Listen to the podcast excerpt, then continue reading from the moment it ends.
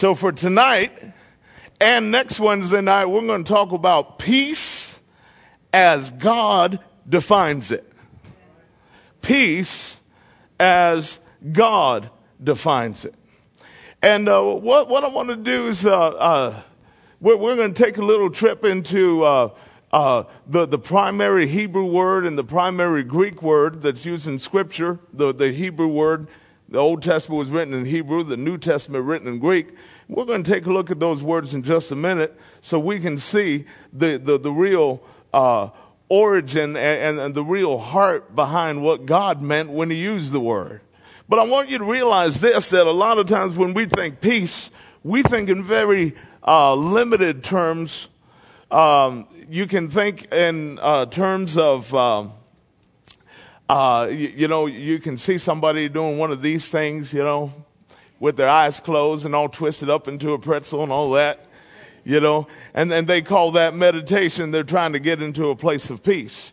But it's interesting, there's a very clear difference between the world's idea of meditation and God's idea of meditation.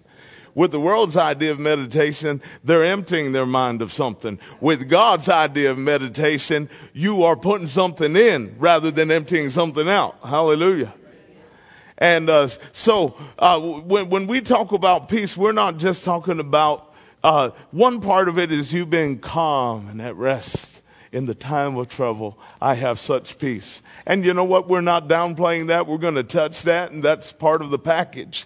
But I want you to realize that the way that God defines peace is not one-dimensional. It is multi-dimensional. Yeah.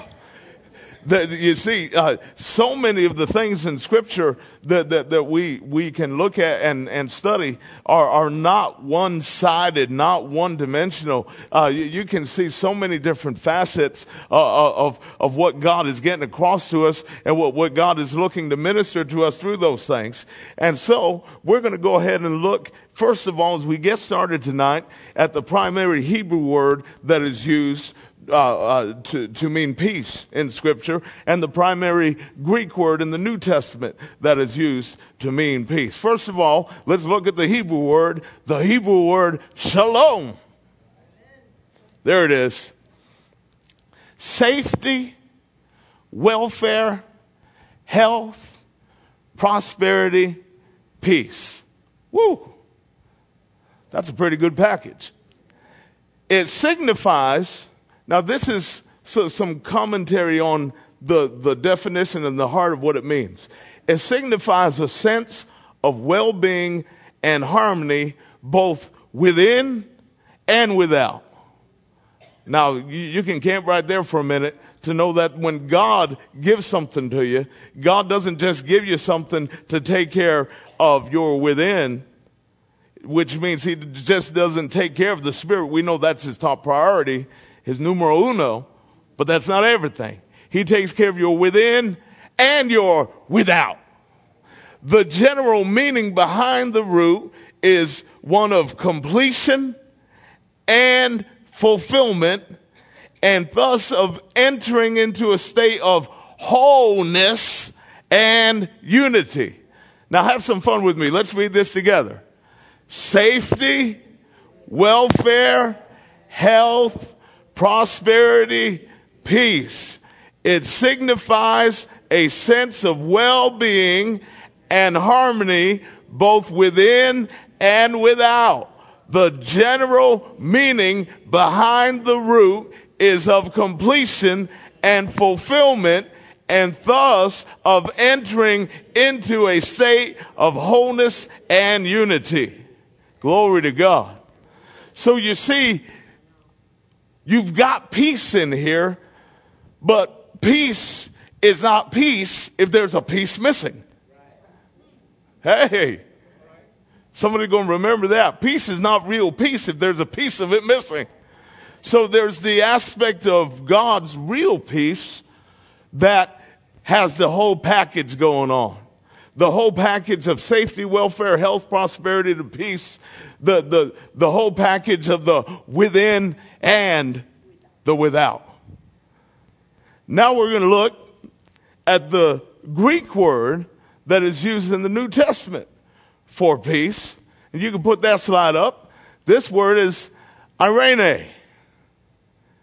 And read this with me. Peace, prosperity, quietness, and rest, being set at one again. One more time. Peace, prosperity, quietness, and rest, being set at one again. So you can see some commonalities between these two words, even though they're two different languages. One interesting thing to note is that when the New Testament is quoting the Old Testament and is quoting that word shalom from the Old Testament, it uses this word to translate it, which happens at least three times. Three times that I could find, at least three times where the word shalom was being quoted in the New Testament, and it used the word Irene to translate it. All right. So now, keep these things in your mind. As a matter of fact, if you didn't already and you got your smartphone, you might take a picture of it so you can reference it later. Come on now. But how important is this peace?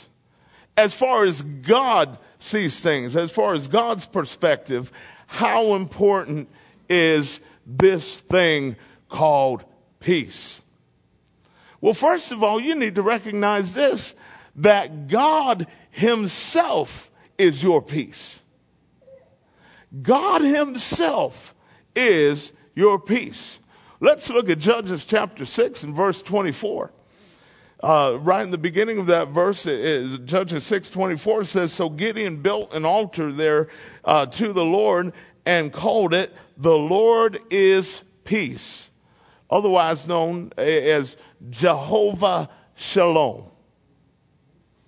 So Gideon built an altar and called it, "The Lord is Peace," Jehovah Shalom.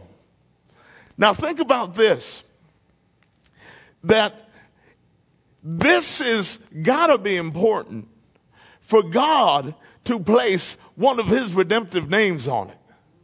You know, there's several of the names by which God identifies himself in the Old Testament that is just pretty amazing. You got Jehovah Rapha, which means the Lord, our healer. You've got Jehovah Sidkenu, which means the Lord, our righteousness, and multiple others. You've got Jehovah Jireh, more correctly pronounced Yireh, but I think Jireh went better with the old song they used to sing. So, but Jehovah Jireh or Jehovah Yireh, meaning the Lord our provider, literally the one who sees ahead, knows what you're going to need when you get there, and then goes ahead of you in time to make sure that what you need is there before you get there. That's not my sermon for tonight, but that just hit somebody. Hey. But this one here, the Lord is peace. The Lord, our peace. You can say the Lord, my peace. Jehovah Shalom. In the New Testament, Ephesians 2, making reference to Jesus, it says, "For he himself," this is Ephesians 2:14, "for he himself is our peace." Woo! "Who has made both one and has broken down the middle wall of separation," recognizing that that's part of what Jesus did. He didn't just bridge the gap that existed between God and fallen man, but he actually put together one new man in Christ, the Jews and the Gentiles, Israel and the nations. Now, rather than being separated, are connected together as one new man known as the body of Christ. Hallelujah. He himself is our peace. The Lord is peace. The Lord is our peace. Jehovah Shalom. We see that in the Old Testament. Here in the New Testament, we see Jesus being identified as our peace. We realize this. He's a God of peace. Romans 15:33 says, "Now the God of peace be with you all." Over in Romans 16, I love this. "And the God of peace will crush," love that word, crush, You won't do this when you say it. Crush Satan under your feet shortly. Hallelujah. Glory to God. You know, think about this, that this is the way God describes himself, and not just in these two verses here, but multiple other verses, that he describes himself as a God of peace. Well, since we're here in the New Testament, if we're going to make reference to our original definition of what this word Irene means, when you hear the term God of peace, you're hearing this: a God of peace, a God of prosperity, a God of quietness and rest, a God of being set at one again. Now, he himself didn't need to be set at one again, because he's never broken. He's never been broken. But glory to God, the very same thing that keeps him one and keeps him together is the very same thing he's willing to share with us to mend and to heal what's broken about us. He's the God of peace, and he's sharing his peace. He's giving his peace to us. Hallelujah. So think of this. One of the most significant things that we can see about peace is that God himself is our peace. And also we can realize this, that even the way God thinks, even the way God thinks is in terms of peace. How do you know that? It's a verse you may have heard before, and if not, you're going to hear it now. It's Jeremiah chapter 29 and verse 11. For I know the thoughts that I think toward you, says the Lord, thoughts of shalom, and not of evil, to give you a future and a hope. So God is peace. His very name describes him, Jehovah Shalom, the Lord is peace. But his very thoughts, his very thinking pattern, if you could get into the mind of God, what would you see if you got into his mind? You would see that even his thought pattern is one of shalom towards us. Now, in the same way as we see the connection between peace and the way God thinks, I want to show you something real quick. This is a little side thought, but it's a good one, is that when we think right, we'll have peace too. Mm-hmm. You remember... Some of you will, some of you won't. And like I said, the ones who don't remember this, you're going to get a good education here tonight. Isaiah chapter 26, verse 3 says, for you will keep him in perfect peace, whose mind is stayed on you because he trusts in you. How many of you have come across that verse before? Isn't that an amazing thing? The fact that when we keep our mind stayed on him, when we keep our mind in the right place, that has a positive impact on our peace.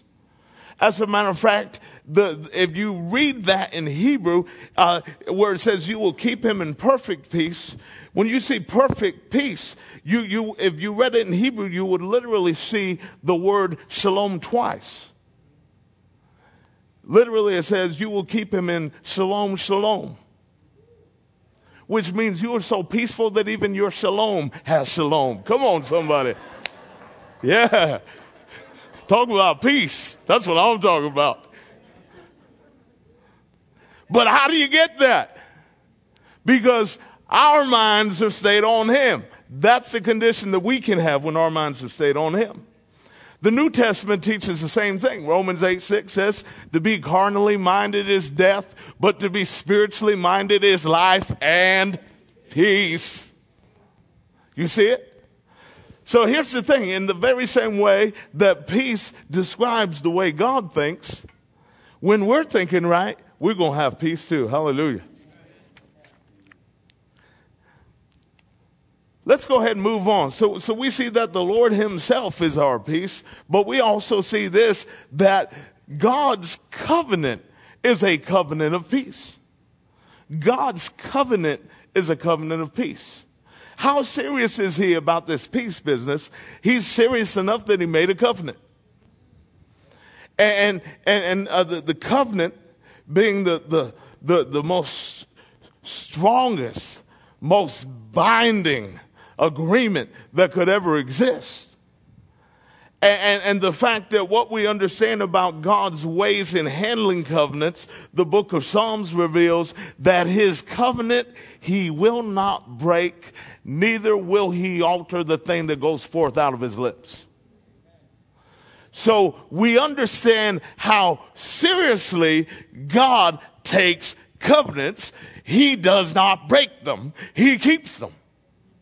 Well then, this very same covenant-keeping God has made a covenant of shalom with us. Woo! We see that in Numbers 25:12. He said, "Behold, I give to him my covenant of peace." In Ezekiel 37:26, once that boneyard got to kicking, hallelujah. You remember those bones in Ezekiel 37. The scripture says, "I'll make a covenant of peace with them, and it shall be an everlasting covenant with them." But I want you to check this one out. This is Isaiah 54 and verse 10. "For the mountains shall depart and the hills be removed, but my kindness shall not depart from you, nor shall my covenant of shalom be removed, says the Lord who has mercy on you." Hallelujah. So if we've got a covenant-keeping God, a God who will not, absolutely will not break covenant. As a matter of fact, I love in Hebrews where it says that when he could swear by no greater, he swore by himself. Hey, I mean, God used himself as collateral. He didn't have anything that he could put on the table that was more costly and more valuable than he himself. You know he's serious about these covenants. So when we think of God having a covenant of shalom with us, we go back to what shalom means as God defines it. So if he's got a covenant of shalom with you, that means he's got a covenant of safety with you, a covenant of welfare with you. Glory to God, that don't mean being on welfare. That means faring well. Hallelujah. A covenant of health with you. And I'll tell you what, if you're on welfare, understanding this can get you off of man's welfare system and onto God's welfare system. Hallelujah.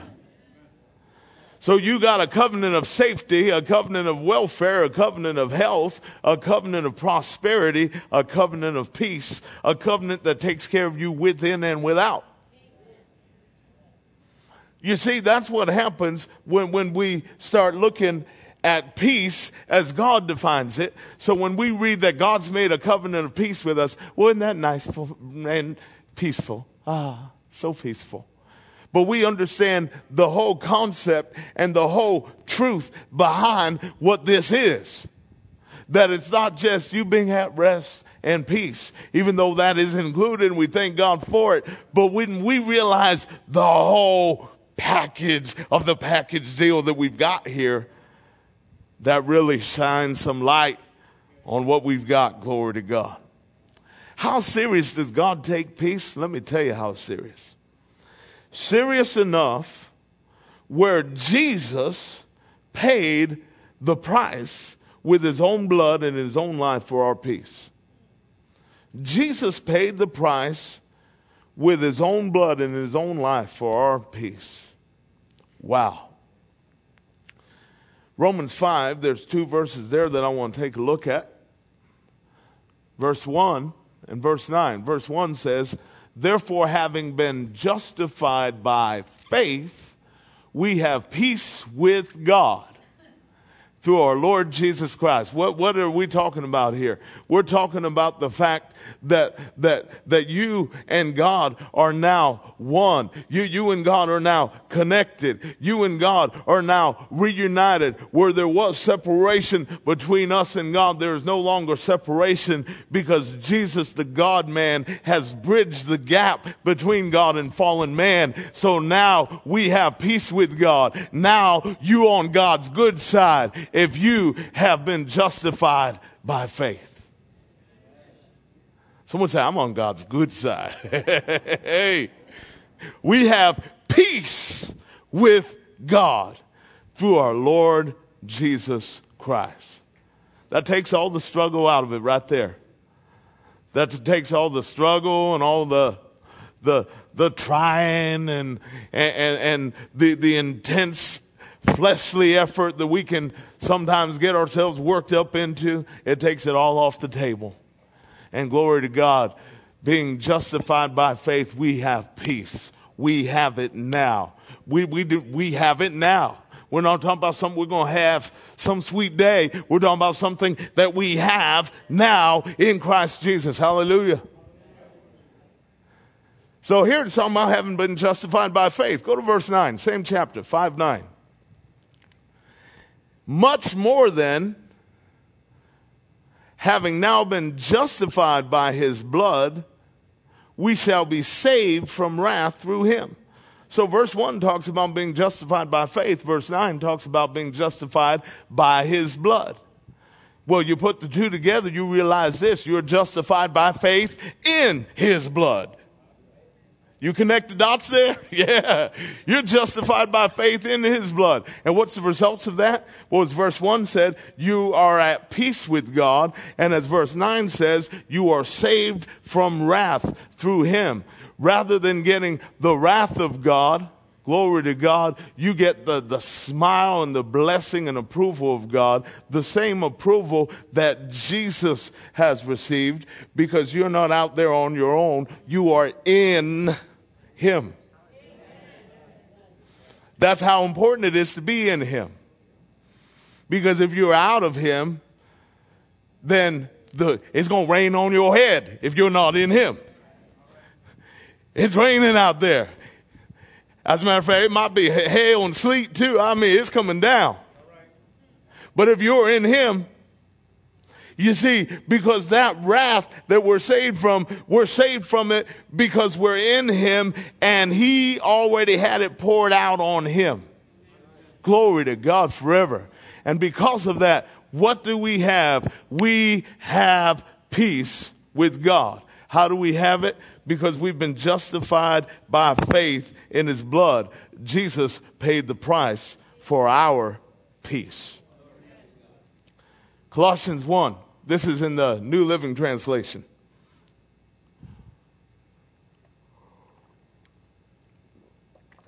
We'll read 19 and 20. For God, in all his fullness, was pleased to live in Christ. Verse 20.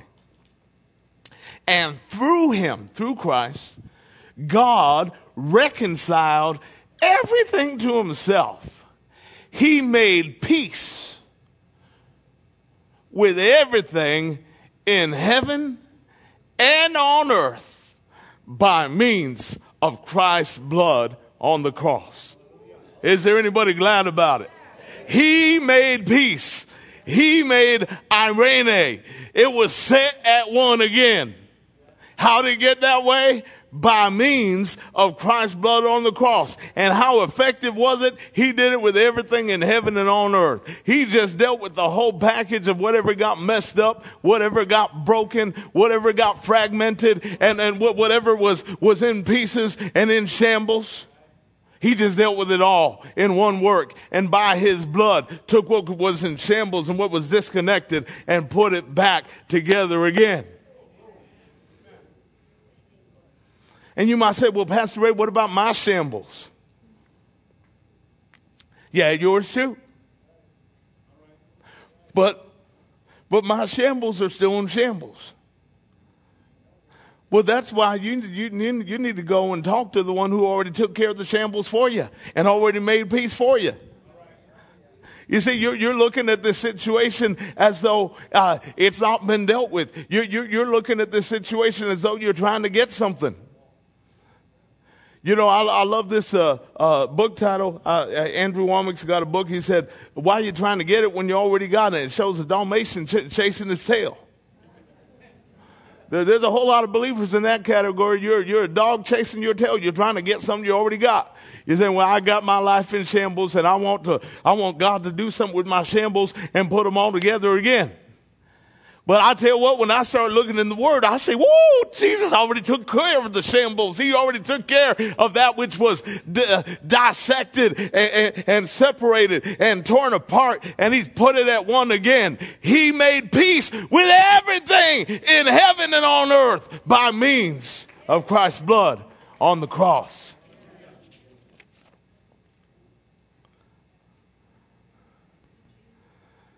Now, if you didn't get that, go to Isaiah 53. But He, Jesus, was wounded for our transgressions. He was bruised for our iniquities. The chastisement for our peace was upon Him, and by His stripes we are healed.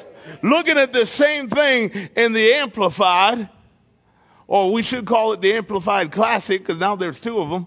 But let's take a look at that in the Amplified. Isaiah 53:5. And if I didn't give it to you, I'll just read it to you. I'll go ahead and read it to you. Listen to this. The chastisement needful to obtain peace and well-being for us was upon Him. Can you get that? The chastisement that was needful to obtain peace, shalom, and well-being for us was upon Him. Can you see very clearly here that Jesus paid the price for your peace? Hallelujah. Now, what is that chastisement? That chastisement is actually a reference to the scourging, the beating that Jesus received. If you look in Luke chapter 23, you see Pilate several times saying to the leaders, he said, I find no fault with this man. Let me chastise him and release him.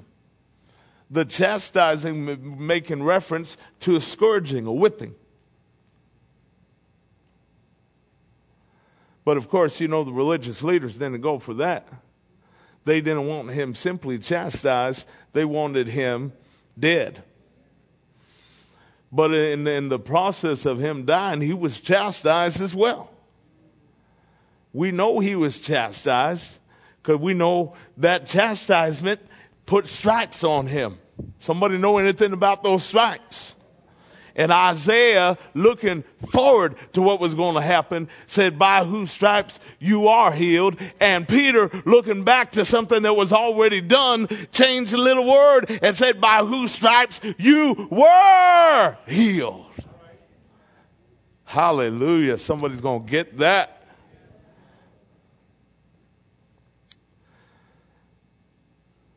Let's move on to our next thought here. This is important to get. That the gospel is called the gospel of peace. What are you smiling at, man? Come on. You're the most fun person around here to preach to, Pastor Man. I won't mess with you tonight, man. Oh, yeah. He's just smiling because he knows how much fun I'm having right now. The gospel is called the gospel of peace. Romans chapter 10. Check it out. And how shall they preach unless they are sent? As it is written, Isaiah said this, and this is him quoting Isaiah. As it is written, how beautiful are the feet of those who preach the gospel of peace, who bring glad tidings of good things. Somebody say the gospel of peace.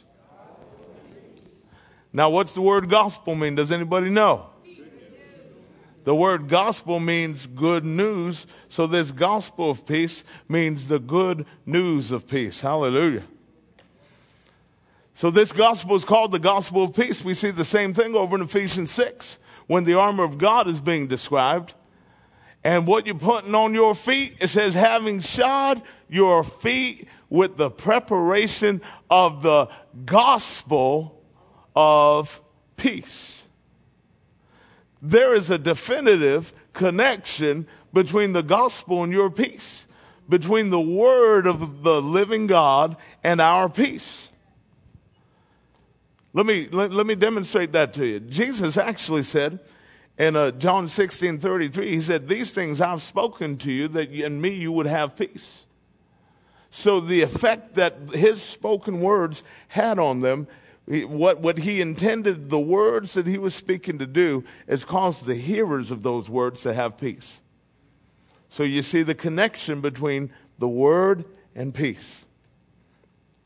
Proverbs 3:1-2 connects that very well. That's where the writer said, "My son, don't forget my law, but let your heart keep my commands. For length of days and long life and peace, they will add to you." Who's they? They is my law and my commands. So God's law and his commands, otherwise his word, will add to you length of days, long life, and shalom. You think there's a connection? Let's go a little further. Psalm 119, verse 165. Take some time to memorize that sometime. Psalm 119, 165 says, "Great peace, great shalom have they who love your law." Once again, the connection between the word and peace. Isaiah wrote in 48 verse 18 of his book, Isaiah 48 verse 18, you hear the cry of God saying this, "Oh, that you would have heeded my commandments, because then your peace would have been like a river."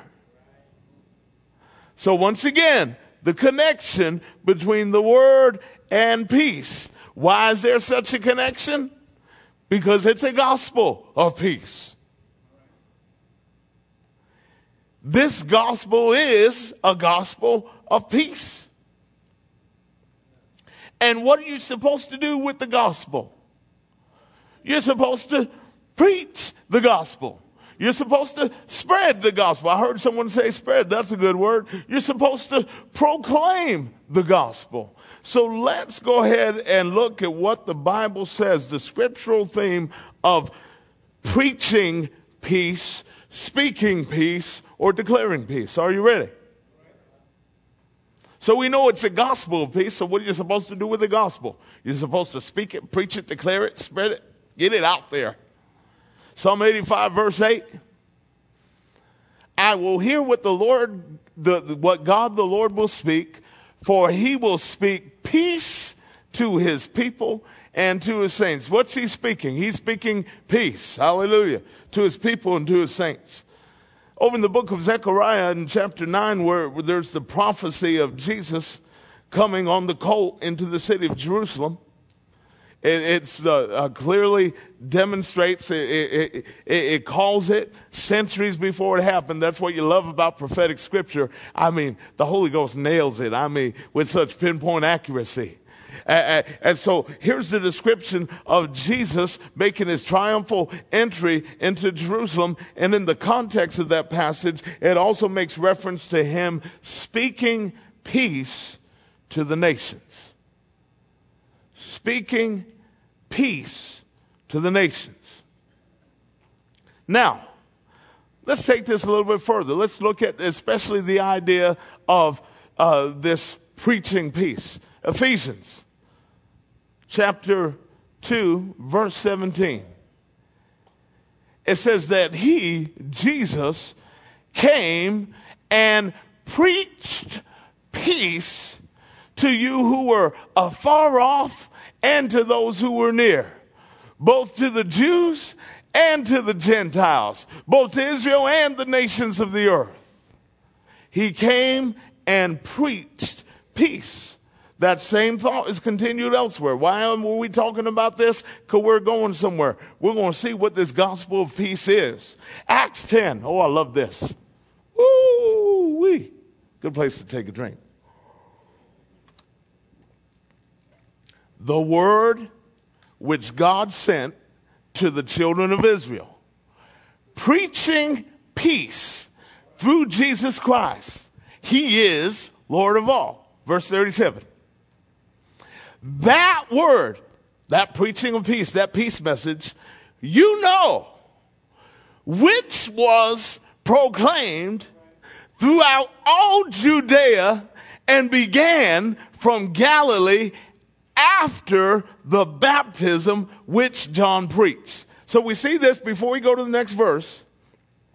We see that this preaching peace was the word that was proclaimed throughout all Judea and began from Galilee. And when did it start? It started after the baptism which John preached. So you see, John the Baptist, he was the first one on the scene. He was the one who came to prepare the way of the Lord. And then, of course, Jesus the Lord had come. John the Baptist recognized him, identified him as who he was, the Lamb of God, who would take away the sins of the world. And then when Jesus comes on the scene, what happens? Verse 38. How God anointed Jesus of Nazareth with the Holy Spirit and with power, who went about doing good and healing all who were oppressed by the devil, for God was with him. Now follow me through this. Go back to 36 for a minute. So we see it's talking about the word that God sent to the children of Israel, preaching peace through Jesus Christ. So what did Jesus preach? What did Jesus preach? All right, next verse. That word you know, because it was proclaimed throughout all Judea and began from Galilee after the baptism which John preached. So verse 38 is going to tell you what this word was. Verse 38, that God anointed Jesus of Nazareth with the Holy Spirit with power. I want you to know that the preaching of peace that Jesus did was when he showed up and let people know, hi, I'm anointed. Stay with me for a minute. The preaching of peace that Jesus proclaimed, that word which was heard all throughout the land, was this: I'm anointed with the Holy Spirit and power. And what can that anointing do? Well, it'll do good for you, and it'll heal all that are oppressed by the devil. Now, we're going to go ahead and leave here and go to Luke 4 and look at one of the very first sermons Jesus preached, when he was in his hometown and they gave him a scroll of the prophet Isaiah, and he found the place where it was written, the Spirit of the Lord is upon me, because he has anointed me to preach the gospel to the poor. He has sent me to heal the brokenhearted, to proclaim liberty to the captives and recovery of sight to the blind, to set at liberty those who are oppressed, to preach the acceptable year of the Lord. That's verse 19, but you can keep it right up here. Go back to 18. I want you to know that this is the gospel of peace. If you want to put it in a nutshell, this is the gospel of peace that Jesus went and proclaimed. He went and proclaimed that he was anointed by the Spirit of God. Well, anointed to do what? Anointed to preach the gospel to the poor. Isn't it interesting? As you look at both the word shalom and both the word Irene, both the Hebrew and the Greek word, one of the common factors in both is that it means prosperity. Now, to preach the gospel to the poor is to preach good news to the poor. I do believe that good news to the poor person would be prosperity. Whether you're poor financially or poor in any other way, good news for somebody who's poor would be prosperity. This is the gospel of peace. He sent me to heal the brokenhearted. So brokenhearted, that's the person, their heart's in multiple pieces. And what does peace do? Peace sets it at one again. Oh, hallelujah. You see, this is the gospel of peace. That's what he did. He took that which was broken, that which was in shambles, that which was in multiple pieces. But it was intended by God originally to be one. But the fallen, the curse, and the tricks of the enemy and bad decisions caused that which was once whole to be broken. So what did he do? He said, he sent me to heal the brokenhearted, to put it at one again. He sent me to proclaim liberty to the captives and recovery of sight to the blind. He set at liberty, to set at liberty those who are oppressed. Interesting word, to set at liberty those who are oppressed. Sounds just the same way they described the preaching of peace in Acts chapter 10, when it says that God anointed Jesus of Nazareth with the Holy Spirit and power, who went about doing good and healing all who were oppressed by the devil. That's the gospel of peace. That Jesus is anointed. And because Jesus is anointed, all these conditions here, we don't have to be in those conditions anymore.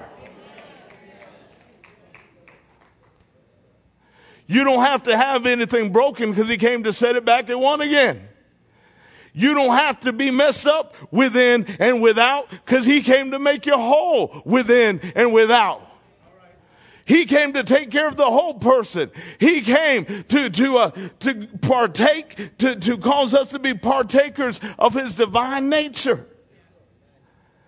And by so doing, glory to God, we've become, as the scripture describes, recipients of all things that pertain to life and godliness. Life and godliness. That's the within and the without. That's the spirit. That's the mind or the soul. That's the body. That's this thing too. Every possible way that you need some wholeness, every possible way you need some putting back together at one again, any way you need it, God will certainly give it to you. As we get ready to close tonight, I want you to realize this, that the God of peace prioritizes your wholeness. The God of peace prioritizes your wholeness. Now, wholeness is a big part of this gospel of peace thing, because both the Hebrew word, shalom, we'll go back to our original definition. We're talking about this the way God defines it. Isn't that right? So we see shalom, the safety, welfare, health, prosperity, peace. And we see it as the general meaning behind that root word is one of completion and fulfillment, and thus of entering into a state of wholeness and unity. So there's wholeness. And then in the Greek word, and used in the New Testament, Irene, you see peace, prosperity, quietness, and rest, and being set at one again. Being set at one again is that being made whole, not being broken, not being two, not being three, not being shambles, but being put back together again, being made whole. And that the God of peace prioritizes your wholeness. If you don't believe it, take a look. 1 Thessalonians chapter 5.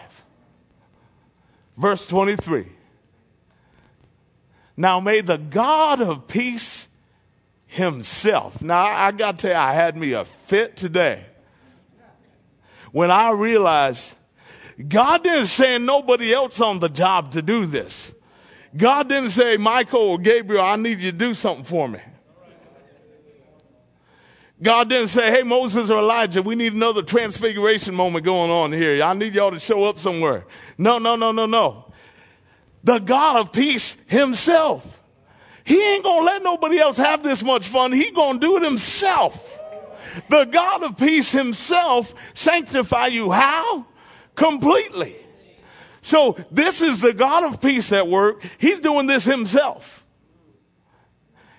And the way he does it, the way he sanctifies us is completely. He's not doing something that's just kind of part way or halfway or a little bit here or a little bit there. No. He's doing it right in line with the way he defines peace. It's complete. And what's he doing it for? He's doing it for our whole spirit, soul, and body, so that our whole spirit, soul, and body be preserved blameless at the coming of our Lord Jesus Christ. Do you see that? Do you see that the God of peace, he's not giving this job to anybody else. He's doing this himself. He's doing it completely, and he's doing it for the purpose of our wholeness. And if that weren't enough, 2 Thessalonians chapter 3 and verse 16. Now may the Lord of peace, once again, himself. Now here's the thing, when I saw it once, that was one thing. When I saw it twice, Lord have mercy. It brought the wild Pentecostal crazy man out in me. Hey!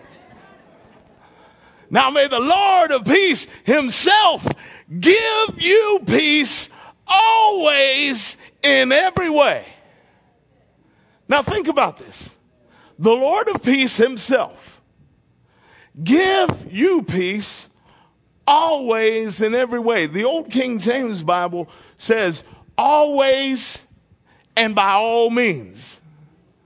Or as my sweetheart likes to say, always and in all ways. That's just a little thing we got going on here. See, we got a thing going on. All right, praise God. Hallelujah. So God gives us peace always and in every way. Always means all the time. Always means Sunday, Monday, Tuesday, Wednesday, Thursday, Friday, and Saturday. Always means in the morning, in the afternoon, and at night, and at the midnight hour. And if you are awakened in your bed at 3 a.m., that's part of the always. So we know what always is. And then in every way. Now here's the thing, when we understand the way that God defines peace, we understand why he would have to say in every way, because peace comes more than one way. Depends on where you need it. Depends on what you need set at one again. Depends what's broken that you need to be made whole. So, if God's going to give it to you in every way, that means God's going to give it to you. If you need to be safe, God's going to go ahead and give you safety. If you need to fare well in a situation, God will make sure that you have his welfare. If you need health, he's got health. If you need prosperity, he'll give you prosperity. If you need peace in your mind, he'll give you peace in your mind. If you need peace in your marriage, he'll give you peace in your marriage. If you need peace in your house, he'll give you peace in your house. Whatever way he needs to give it to you, he'll give it to you all the time, and he'll give it to you in every conceivable way that you could possibly get it. Woo! So if we act like this is the real truth, then we're going to walk around and declare boldly that God is giving us safety, welfare, health, prosperity, peace, quietness, and rest, and being set at one again. And he gives it to me all the time, always. And he gives it to me in every possible way I need it. Whether I need it for my spirit, my soul, my body, my wallet, my wife, my children, whatever way I need that, he'll get it to me in any possible way that I need it. Now you think of that in terms with what Jesus said. The Spirit of the Lord is upon me. He's anointed me.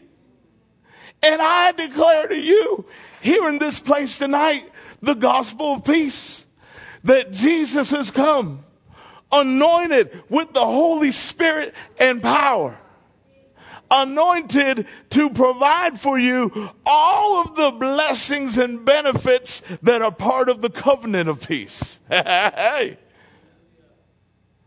And you and I, as members of the body of Christ, and as those that are called to continue the same ministry that he started. See, he started this, but the book of Acts describes it as what Jesus began both to do and teach. Not the end-all, be-all that Jesus came and that was it. Acts 1:1 says that the former book that was written, Luke is talking about his gospel because Luke wrote Luke and Luke wrote Acts. So he's talking about the gospel he wrote, and he said that there was about the beginning of what Jesus began to do and teach. Which means if that's the beginning, what's the book of Acts? That's the continuation of what Jesus is doing and teaching through his body. But it's not a different work. It's the same work. Jesus said, those that believe on me, that